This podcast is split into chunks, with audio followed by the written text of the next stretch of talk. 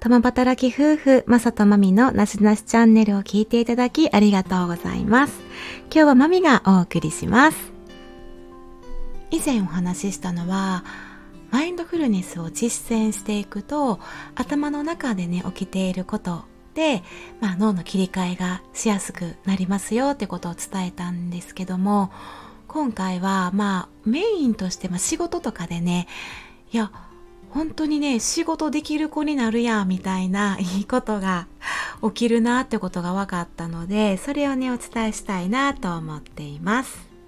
前にねエグゼクティブネットワークっていうねハイパフォーマーの部分が活性するよっていう話とそれと逆のデフォルトモードネットワークそこがね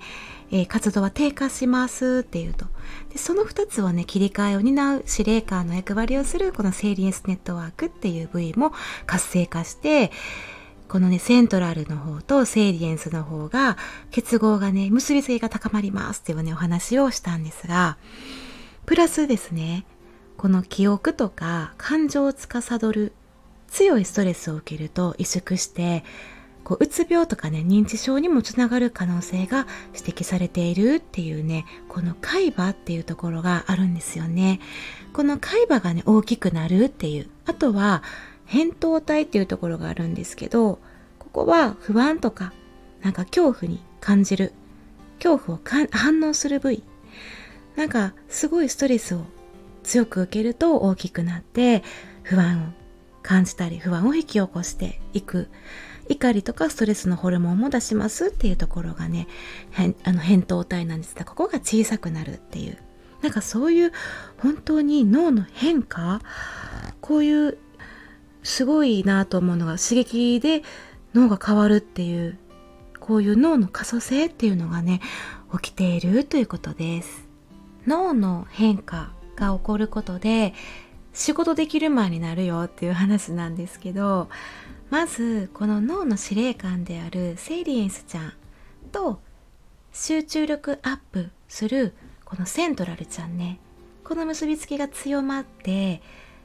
逆のデフォルトちゃんね。あれこれ気が散っちゃうデフォルトちゃんっていうのがあのセントラルちゃんに切り替える。セントラルちゃんってこうハイパフォーマーなんですけどね。切り替えが早くなってセントラルちゃんが働く状態にねすぐに切り替わってやるべきことに集中できる。でその集中状態っていうのは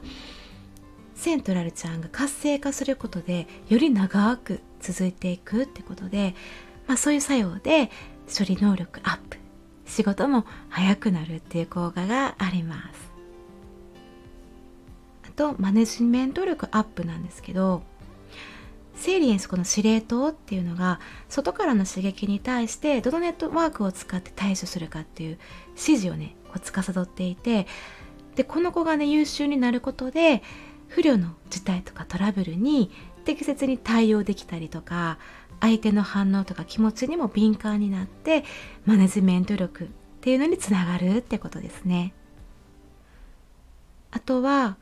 このセントラルちゃんね集中できるセントラルちゃんが働いている状態が続くってことでデフォルトちゃんの活動はねこう静まる一旦ね。でデフォルトちゃんっていうのは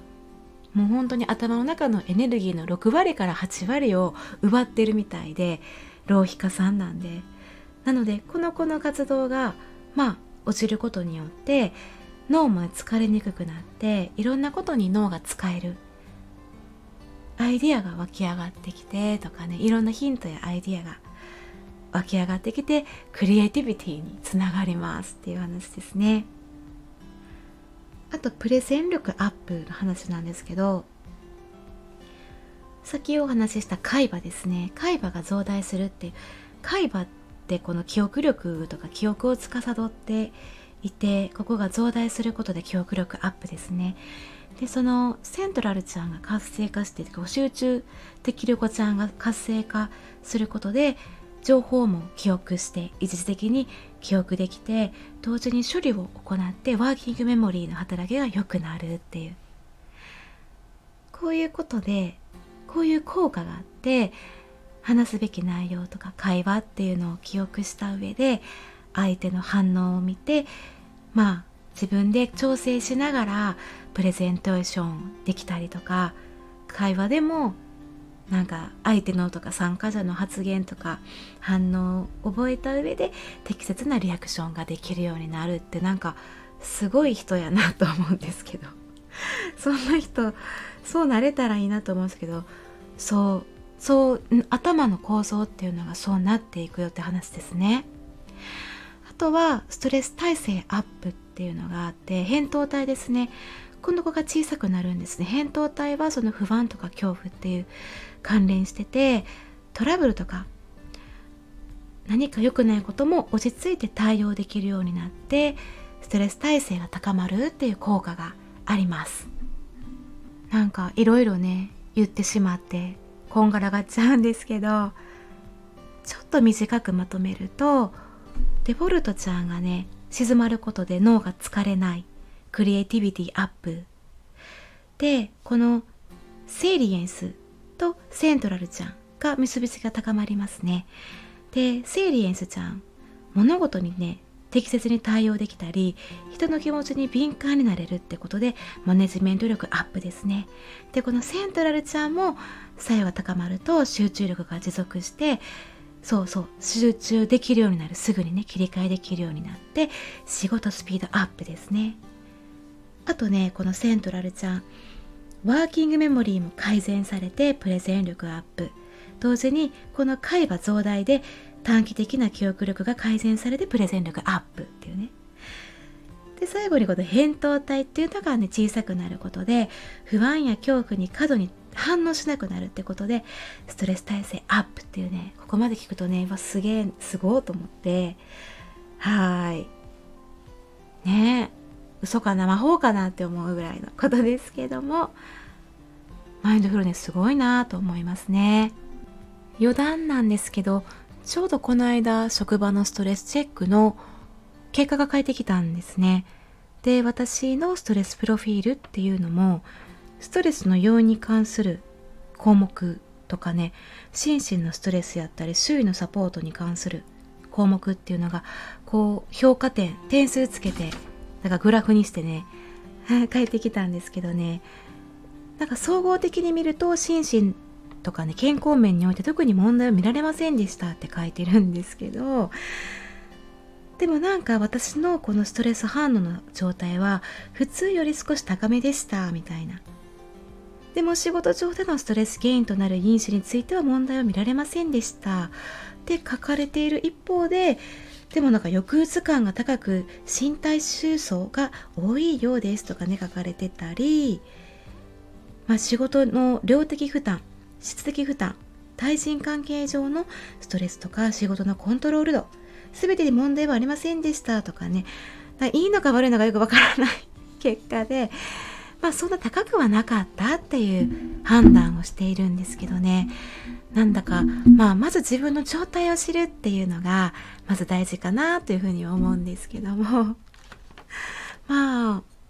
本当にねあの思ったのは私もだいぶあの昔に比べてはねストレス耐性やったりとかねあの溜め込まないとかまあ周囲に流されないようにとかね気にしない。なんとかなる精神でとかね。マイペースに。ゆるーく。もうどんどんゆるい人間になっていってね。あんまりストレスない方の人間なのかなとは思うんですけど。でも日本人って自己肯定感っていうのが低い。自己肯定感って自分は大切とかね。かけがえのない存在っていう風に肯定的に評価するっていう感情まあそういう自分は自分自身に満足しているっていうねそう思うそう思える日本の若者っていうのがなんか低いみたいな結果がね昔から多分言われているんかなと思うんですけどうーん自己肯定感が低いとなんか自信を持って行動したり挑戦っていうこともできなかったり何か良くないことがあった時に自分を責めたり自分の責任だって思いがちって。で私も本当に昔そうやったなってそのそれが傾向が強かったなって思いますね。若い時ほど。うん。でも日本社会がそうなのかなって思うのでまず子供に対してもまず自分より周りを大切にとかなんかそういう日本のうん動きってあるから日本らしさでもあるのかもしれないんですけどね。自分より周りっていうのがあるのでなので責めてしまうんですよね。雑念が湧いてきたことに対して責めちゃうとかね。なんかまあそういうのを少しでも楽にとか。なんかマインドフルネスってすごいそれに対して有効なんかなって思いました。やっぱりでも私もね職場で感じるストレスっていうのがやっぱ一番大きいかなって思いますのでで余計にねバタバタしている職種でもあるのかなと思うので、まあ、本当に自分自身を見失わずね落ち着いて、うん、相手に寄り添えるようなね、まあ、トラブルにも落ち着いて対応できるようにねなりたいなっていつも思いながらも